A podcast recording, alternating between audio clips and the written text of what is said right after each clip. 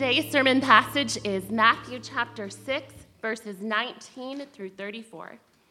Do not lay up for yourselves treasures on earth, where moth and rust destroy, and where thieves break in and steal. But lay up for yourselves treasures in heaven, where neither moth nor rust destroys, and where thieves do not break in and steal. For where your treasure is, there your heart will be also. The eye is the lamp of the body. So if your eye is healthy, your whole body will be full of light. But if your eye is bad, your whole body will be full of darkness. If then the light in you is darkness, how great is that darkness? No one can serve two masters, for either he will hate the one and love the other, or he will be devoted to the one and despise the other. You cannot serve God and money. Therefore, I tell you, do not be anxious about your life, what you will eat or what you will drink, nor about your body, what you will put on.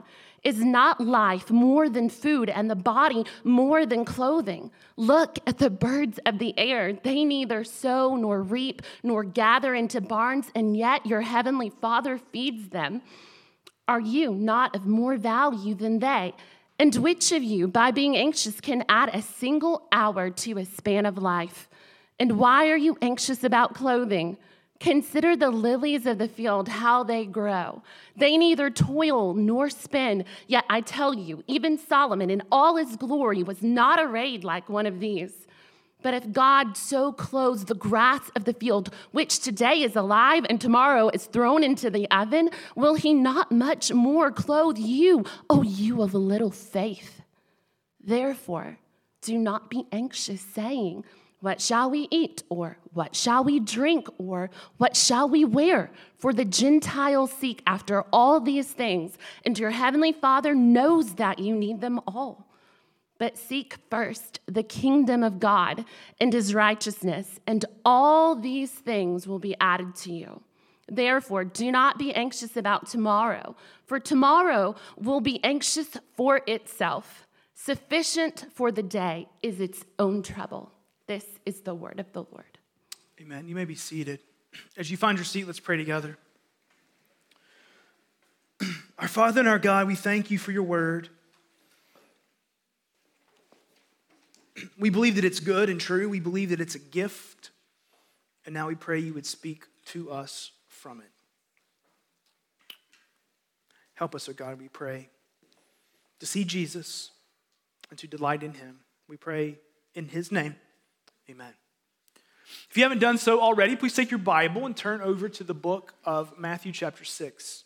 Here at Redeemer, we have been considering a, a very important theme in the scripture, the theme of God's kingdom, the theme of God's kingdom. Throughout the scripture, there is a, a, a story of how God is the the ruler over all, and ultimately he is building a people who joyfully follow him and carry out his purposes in the world. And, and we, as we've been navigating this story of kingdom, we ended in this passage last week with the exhortation to seek his kingdom first. I'm not going to re-preach that. I would encourage you to go listen to that if you missed it, because really that is the main drive of this passage. But also in this passage, we see this: to seek the kingdom, you must seek the king. To seek the kingdom, you must seek the king. And the king is Jesus the Savior. The king is Jesus the Messiah. So we're studying the kingdom and we're saying, look at the king. Look to the king. And we begin today this season of Advent where God's people say, our king has come, and he's coming again, and I find joy in him. And so I'm going to see if from this passage today I can put these two themes together for us. We're at that time of the calendar year where we as Christians say things like Jesus is the reason for the season, and Jesus is the answer to everything, and we just need Jesus, and he came, and that heals everything. But often what we don't address is this: What's the question? What's the problem? Why is Jesus the answer? Why is Jesus the hope? Why is Jesus the reason for celebration? Why should we be thankful that he came? Why should we hope that he will come again? And until we answer the, the, the why does it really matter question, then a lot of this celebration can just be going through the motions. And here's the testimony of the scripture. The whole thing in a couple sentences.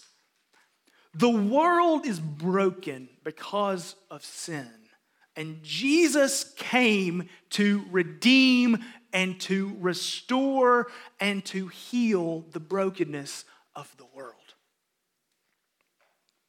Now, that kind of sounds out there and distant, doesn't it? The world's broken, and Jesus came to heal the brokenness. So my challenge for you today Is, is to help us all wake up to the reality that we're broken.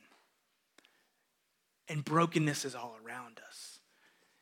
And we need Jesus. That we're broken and brokenness is all around us. And we need Jesus. And, and really what Christ is doing to heal the brokenness of the world will heal and restore us as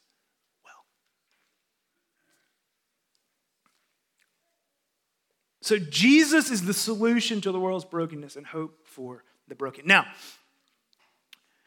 the New Testament was written into a context where the brokenness was very evident for God's people. God's people, Israel, were in captivity to the Roman Empire. And that's not a geopolitical statement, while it was geopolitical, but that captivity was punishment. That captivity was punishment for rebellion against God. That captivity was punishment for God's people turning away from him. And their longing was for him to come and restore them out of that captivity. So if you were a re- living and moving in the world when Jesus came, your reminder of brokenness was really simple. Get up, look out the window, still see a Roman soldier, still under that oppression. Broken people need God's deliverance. I think the challenge of the day for us is this. How do we get affluent, well-off, relatively smooth way of life suburbanites to see we're broken and we are a part of a broken world that needs a Redeemer? I think what Jesus does here in Matthew six is a spotlight to show us our brokenness and a spotlight to show us how he is the answer for our brokenness, which, which he says. Now, some of you are like, Jamie, I feel brokenness so deeply. I don't need you to show me that. The second part of the sermon is for hope. But I think going into a season of Advent here in Hendersonville in twenty twenty, what year is this? twenty-one? It's been a long year. In twenty-one, the decade that was twenty twenty-one, um, is, is to remind us of our brokenness. So the first point, if you're taking notes this morning, is our brokenness. This single passage, the way Jesus unfolds it, highlights four struggles. And the presence of the struggle testifies to our brokenness and our need for Jesus. So let's look at the passage together. Now, last week, when we went through this, really focusing on seek first the kingdom of God and his righteousness, I had no less than five of you come up to me after the sermon and say, I'm so thankful you talked about anxiety today. I really needed to hear that. And I'm like, I didn't talk about anxiety. I just read the words and we kept going. But today, we're going to talk about anxiety. Welcome. Four struggles. Number one, a treasure struggle. This is verses nineteen, twenty, and twenty-one. Jesus says this, we're either with our life storing up, tr- we're storing up treasures. They're either earthly, worldly treasures, or they're, he says, heavenly treasures. So either we're storing up treasures of the things that belong to the Lord, belong to his kingdom, and are eternal, or we're storing up treasures that are worldly and temporary and failing and falling. Which one is it? Well, if we're honest, at best, the answer for all of us is some of both. But Jesus says this, verse twenty-one, where your treasure is, there your heart will be also. Meaning this, the more you value treasure, stuff, tangible things and titles and position and all the things that a broken world offers us, the more we treasure it, the more we will pursue it. And Jesus is saying that this very struggle testifies that we need the exhortation, seek first the kingdom of God and his righteousness. So the, the treasure struggle is a testimony of multiple kingdoms battling for our allegiance. Another phrase for multiple kingdoms battling for our allegiance is, I'm a broken person in a broken world. So if you feel this tension between the things of this world and the things of the Lord, welcome, you're in good company.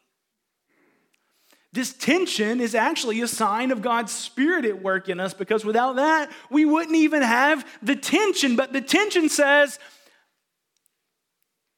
I too am broken, which makes me a part of a broken world which needs a great Savior. So all I'm doing in this first sermon is inviting you to move from, yeah, the world's broken, to, yeah, we're broken. The second pathway, verses twenty-two and twenty-three, is a struggle of, oh, I hate this word because it's so misused, but a struggle of vision. Really, let's call it sight, a struggle with, with seeing correctly. Here's what Jesus says. He makes this metaphor about the eye is the lamp of the body. What he's saying is, let's just say, and that some of you are like medical scientists, you're like, that's not really how it works. Okay, forget that for a minute. Like, it's a metaphor, okay? It's a metaphor. But what he's saying is, the eye's where light comes in. So if you need light, you got to use your eye to look at light. But if you're deceived and your eye is not bringing in light, but it's bringing darkness into darkness, how dark will the darkness be? Sounds like Doctor Seuss, but let's go with it.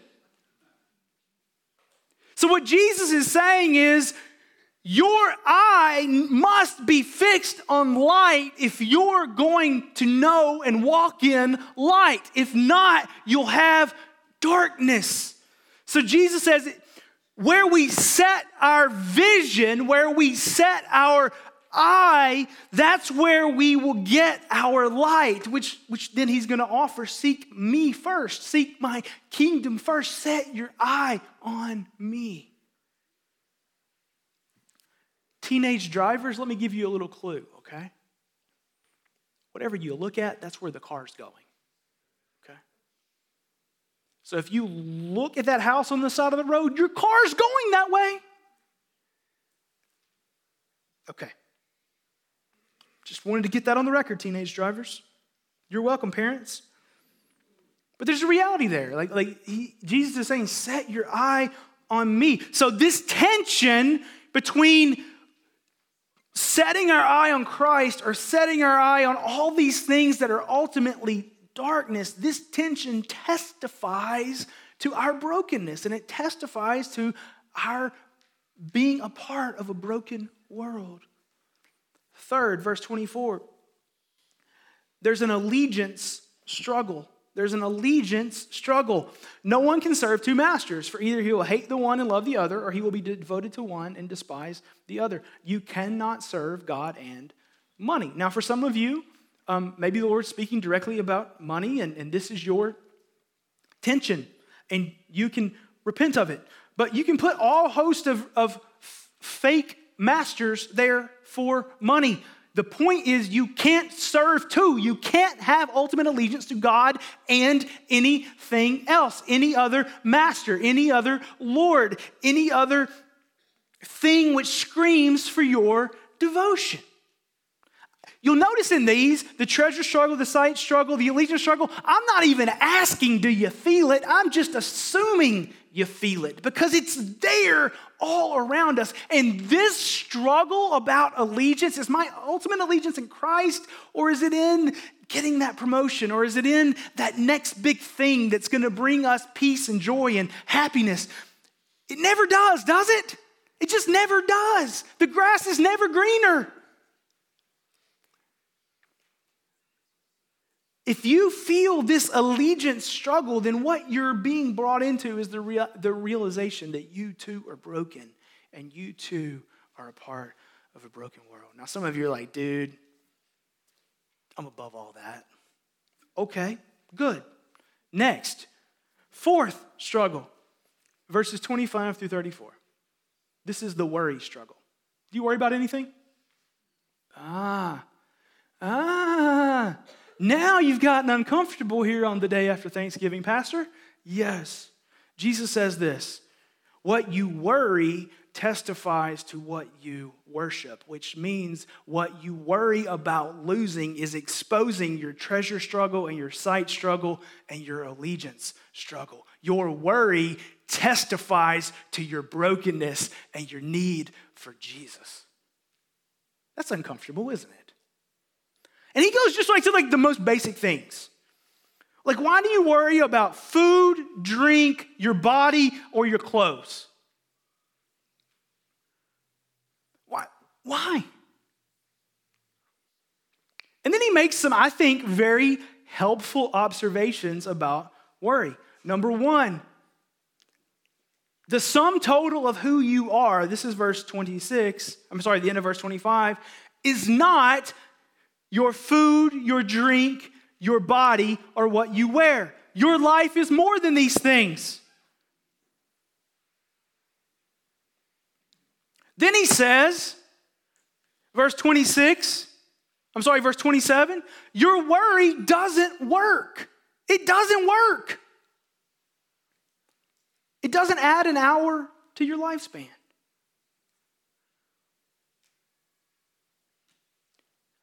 And then he says, God provides for the birds. They get food and water, and they don't even work for it. And you're more valuable than the birds. And then he says, the flowers of the field, they grow, and they're adorned. And they're beautiful.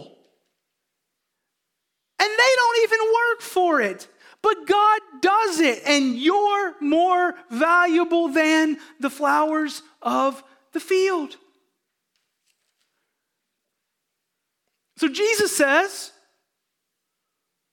your worry exposes that your allegiance and your treasure and where you set your eye is misaligned, and that you too are broken and you too are a part of a broken world. So where we see this treasure struggle, sight struggle, allegiance struggle, and worry struggle, we are being acutely reminded that we're broken people in a broken world who need a Redeemer. Come on, Jamie, that's not very hopeful and uplifting this morning. It is. It is. Here's how it's hopeful and uplifting. Number one, that brokenness which you feel, it's not just you. It's all of us. The world is broken.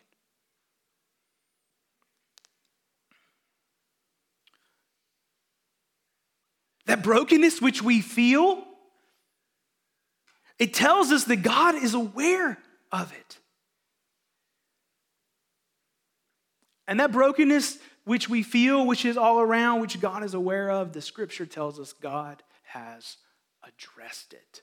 This is why his son came. And that pushes to the second point, our Redeemer. Now notice what Jesus does with this. Don't lay up for yourself treasures in earth. Don't pursue darkness. Don't try to serve two masters. Don't be anxious. Like, that would be really bad therapy, just for the record. Like, not opposed to therapy, been to therapy, we'll probably go again to therapy. But if it was just like, well, don't be scared. Don't be sad. Don't be upset. Don't be hurt. Just, just don't. Just quit. Like, anybody going to keep going back? That doesn't help. Because we feel it. It's real. It's all around us. I'm not saying cover up the brokenness. I'm saying expose it and admit it and acknowledge it and believe that Jesus is the solution for all the world's brokenness. He actually offers himself as that. Look. Don't be anxious. Verse thirty-three. But seek first the kingdom of God and his righteousness. The solution to our brokenness, Jesus says, is the King of the kingdom. The solution to our brokenness is Jesus himself. That's what he's offering up. He says, and the Lord will care for you. The Lord will guide you. The Lord will help you. The Lord will direct you.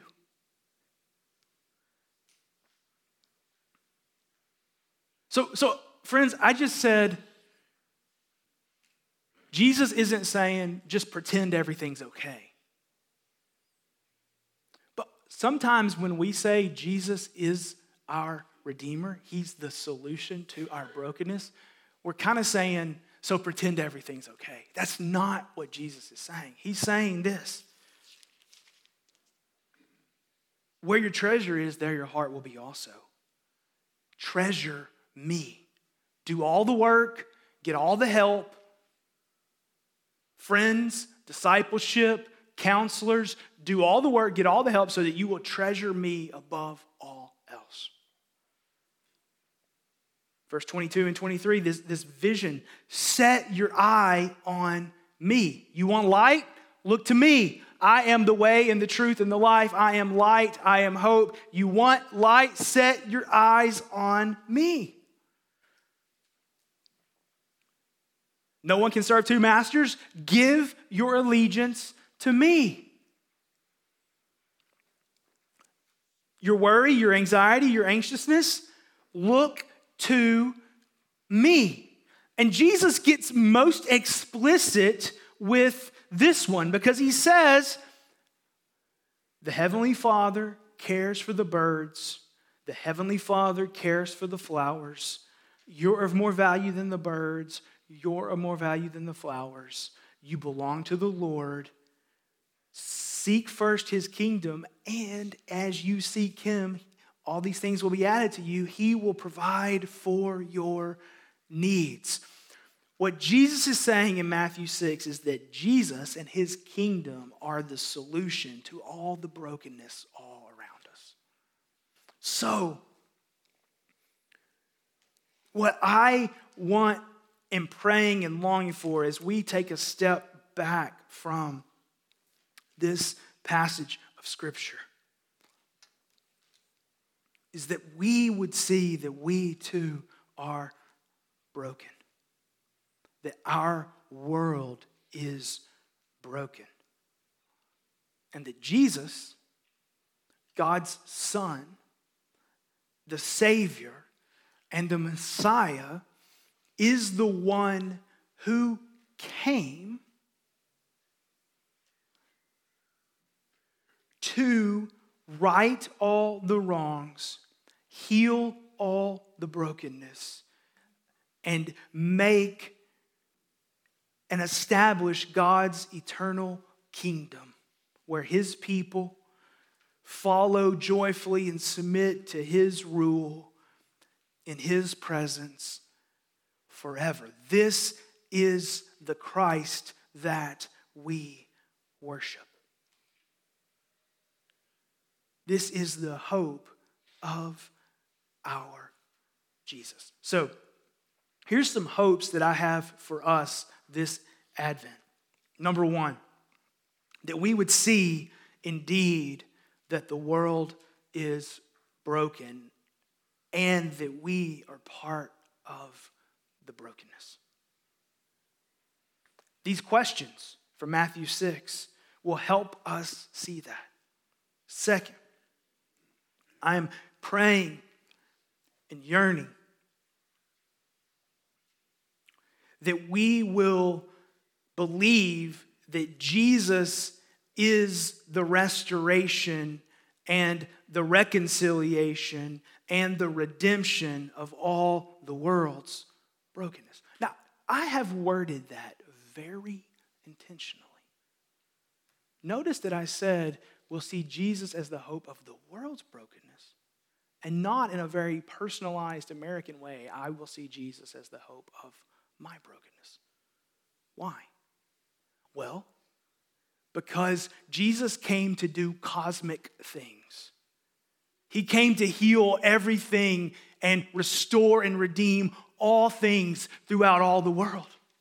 And if Jesus redeems and restores all things, guess what's going to be redeemed and restored? My brokenness and your brokenness. But we get so hyper-fixated on our stuff that we forget that Christ came to do these great and amazing and transcendental things that also heal us.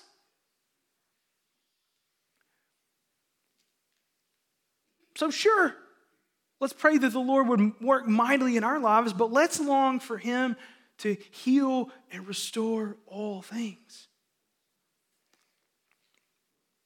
Third, I'm praying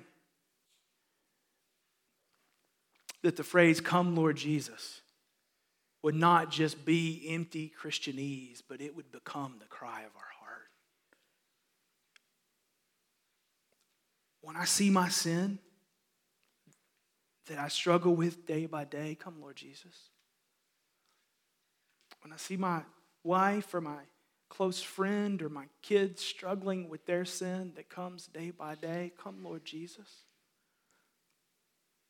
When I see people around me struggling with hurt and anxiety and grief and trauma and all the realities of a fallen world, let the cry of my heart be, come, Lord Jesus, because that's the hope.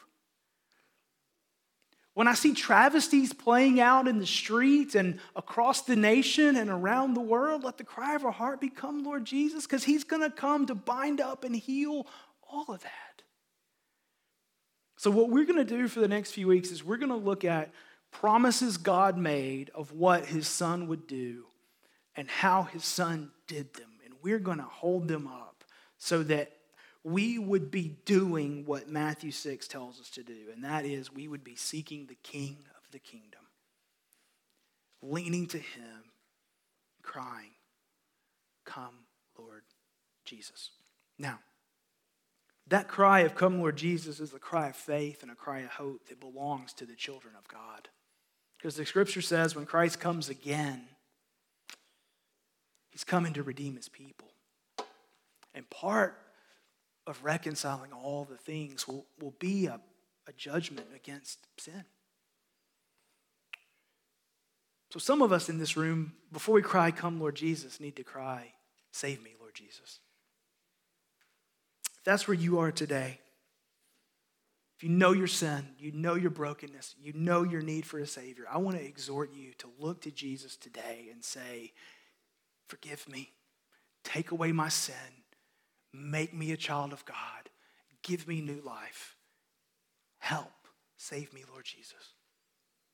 If you're thinking that, if you're praying that today, come talk to me after the service. Right through those double doors to the left is the table with some resources about Christ and a person who would love to pray and talk with you about coming to Christ for salvation. Those of us here who are children of God, those who know Christ, who have confessed our sin and been redeemed and restored. Come on, team. We are invited to celebrate what Christ has done for us by taking the Lord's Supper. In taking the Lord's Supper, what we're saying is, I belong to Christ. I'm a child of God. The kingdom he's building is something that I will enjoy forever. Thanks be to his holy name. The bread symbolizing the body of Christ broken for us. The cup symbolizing the blood of Jesus poured out for us.